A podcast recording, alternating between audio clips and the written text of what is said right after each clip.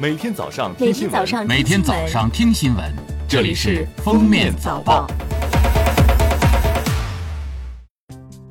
各位听友，早上好！今天是二零二三年七月二十日，星期四，欢迎大家收听今天的封面早报。首先来听今日要闻。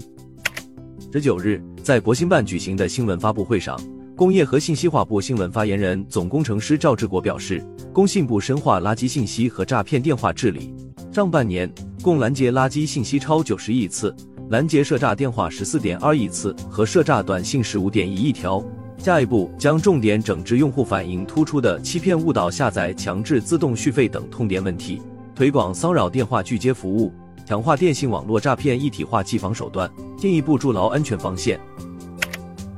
据民政部网站十九日消息，近日，民政部、国家消防救援局联合印发《养老机构消防安全管理规定》，对进一步加强新形势下养老机构消防安全管理工作作出部署。要求各级民政和消防部门将规定作为指导养老服务行业消防安全管理的重要依据，认真组织学习传达。强调养老机构应当按照建筑、消防等法律法规和强制性标准开展服务活动，具备相关法律法规规定的消防安全条件。据财政部网站十九日消息，根据有关工作安排，财政部将于八月二日在香港特别行政区发行二零二三年第二期人民币国债，发行规模为一百二十亿元。具体发行安排将在香港金融管理局债务工具中央结算系统公布。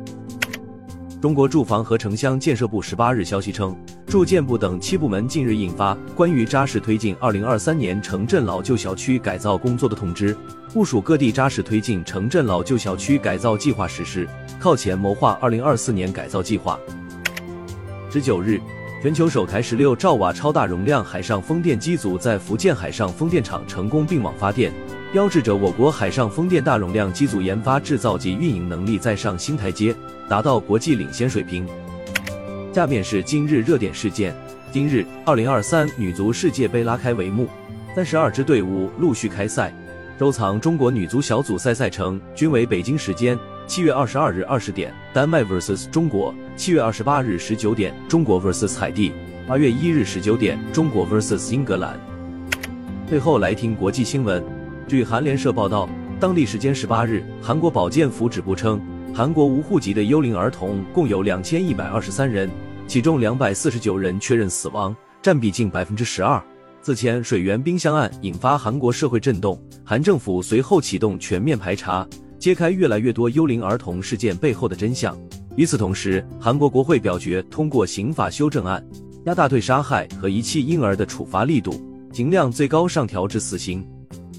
芝普林格自然自然水最新发表一篇环境论文称。研究人员开展的一项模拟未来水污染的建模研究显示，到二一零零年，地表水污染可能会影响到五十五亿人。其研究结果指出，到二十一世纪末，撒哈拉以南非洲预计将成为全球地表水污染热点地区。